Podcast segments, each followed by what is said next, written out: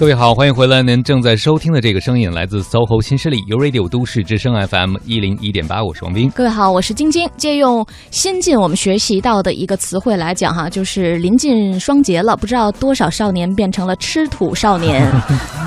就是最近可能大家，尤其是你看，从圣诞节开始，是然后元旦，嗯不久之后呢，春节，哎，再过不了几天，情人节啊，各种节日，很多时候大家都需要借助礼物来表达自己的一份心意，对，有时候还需要借助鲜花呢来表达和制造一种浪漫。我就想问问晶晶了啊，嗯就是很多男生会觉得这个花儿也不当饭吃啊，嗯这个摆不了多久呢，也就凋谢了。嗯哼，那为什么不买点实用的东西呢？但是买实用东西好像不如花儿给女生的印象深呢。也分人，分分人对啊，就就是买点排酸排骨就可以了。您怎么知道我刚想说出这个答案？但是花儿啊是永远都不会错的一个选项，嗯，而且如果要是那些花了心思送到点儿上的花儿，就真的可以让女生啊、特别有面儿，你知道吗？啊，就比如说送到单位了呀，哦啊，或者是无意间让自己的亲戚呀、闺蜜呀看到了之后呢，还会收获到别人满满的那种羡慕。啊，嗯所以现在即使别人没看见，又多了一个方式，就晒到朋友圈里，对吧？对对对逼着所有人都看见。我们今天呢，请来了一位创业者，他呢可以给提供，可以给大家提供到的这个项目确实很应景，为即将到来的双节，如果大家还没有想好礼物的话，也可以提供一种选择。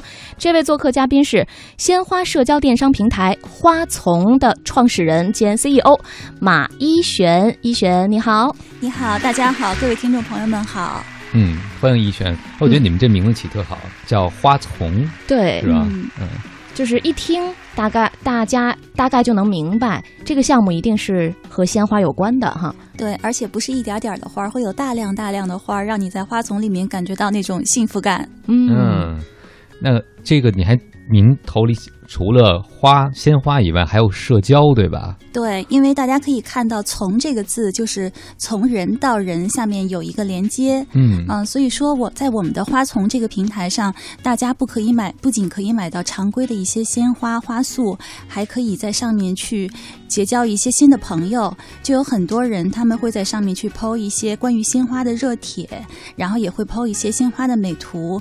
你在上面可以获得知识，也可以交朋友，甚至可以把自己做的鲜花放到花丛上去卖。嗯嗯，就以花会友是吧？对对。嗯，它这真的跟我们一开始想象的不一样。我一开始就以为是一个线上的花店我就。从那儿买。嗯，但现在在上面的朋友也可以通过这个平台售卖自己种植的鲜花，是吧？呃，应该是自己扎的花束和哦，扎的花花艺作品。束。对哦嗯，那也就是说，为了为更多爱花的人和喜欢花的人提供了提供了一个交流的平台。那比如说像我，我很爱花，但是我并没有很高超的这种花艺的技巧，那怎么办？你们这个平台能帮到帮到我吗？嗯、我们这个平台上还可以去参加一些花艺课程，哦而且有很多的课程的价格都是非常的优惠，有很专业的老师，你可以直接在热门活动、线下活动里面去报名。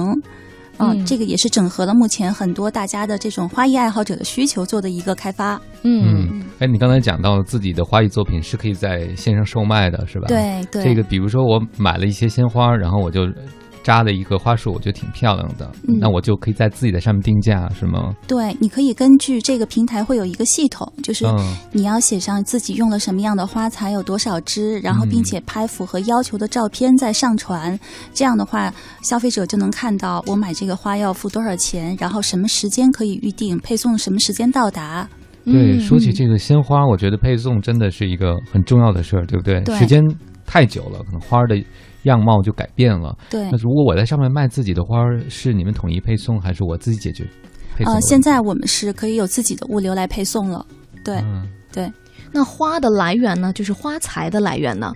嗯、因为我们长期做鲜花的话，都会有很多的鲜花供应商。嗯比如说有直接从荷兰这边，还有澳洲、新西兰这边进口花的供应商，也会有昆明、呃四川这边的国产鲜花基地的供应商。所以说，在上面售卖鲜花的话，我们基本会采用一些特别靠谱的鲜花供应商的材料，呃，从原产地到消费者的手中的时间也会尽量的缩短。如果我嗯 如果我要是自己插花的话，那我就可以在你们上面订购花材，对然后我做完了再把它在你们平台上卖出。对，是是是这样的。但是原则上，我们现在对这个呃跨界的花艺师的鲜花的 PO 的作品来说，要求还是比较高的。嗯，对，怎怎么高怎么评判，得入您的法眼。呃，基本现在在上面可以销售花的这些跨界的花艺师，我们都是一对一面试过的。啊，对，然后未来的话呢，可能会有一些更严格的标准。嗯呃，直到就是说，我们把控过所有的可销售的产品都是万无一失的，这个才能作为商品去售卖给消费者。嗯，我请教一个特实际的问题啊，嗯就是男生给女生买花的时候很开心，但有时候难免真肉的吗 肉肉肉，后边实话肉疼。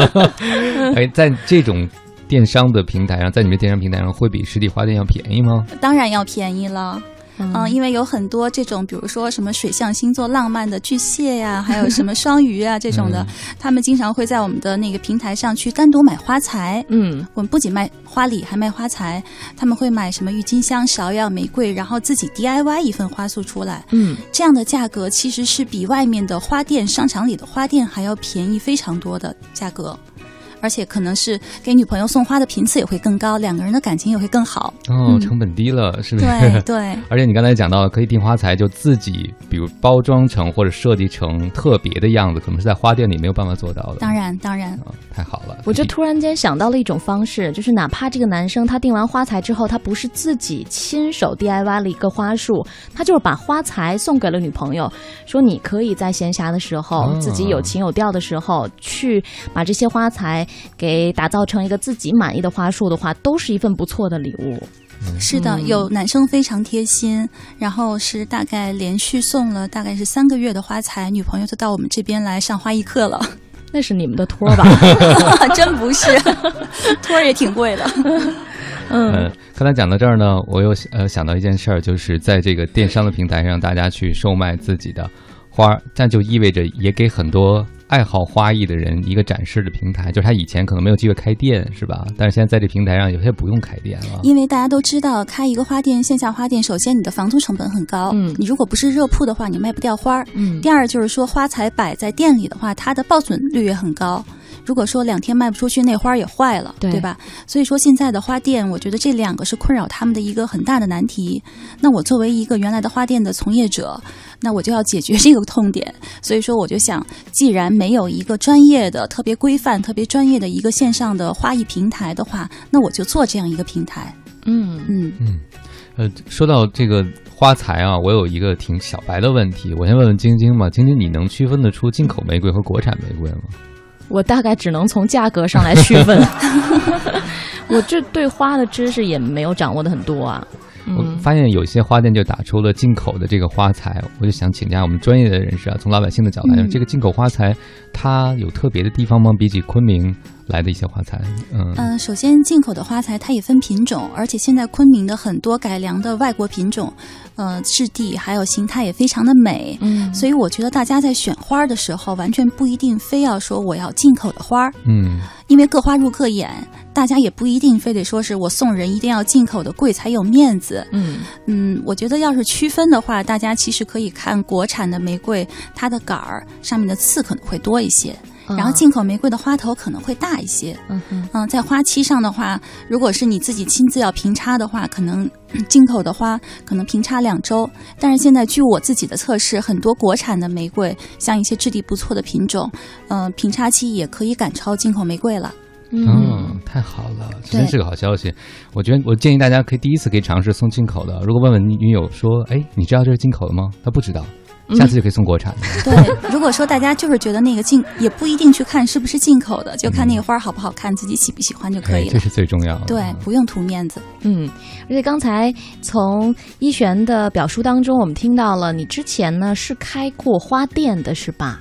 嗯，我开的是一个实体的工作室，然后嗯我的售卖渠道还是在线上。嗯嗯，它叫午后花园，可能很多朋友也知道，也买过它的花儿。嗯，那个算是你第一次创业。对，嗯。是我在从珠宝公司离职之后，然后第一次的创业。嗯。嗯，大概是做了这样一年的时间以后，我再重新做了花丛这个平台。嗯。嗯，而且可能大家听到这儿呢，都会觉得一璇呢一定是以前就学习过很多非常非常丰富的和鲜花有关的知识，但其实你的学习背景在校期间的哈，还真的都和什么植物学呀、什么园艺呀没有任何关系。嗯，可以说离题千里。嗯 我学的是呃戏剧文学专业，就是编剧码字儿的。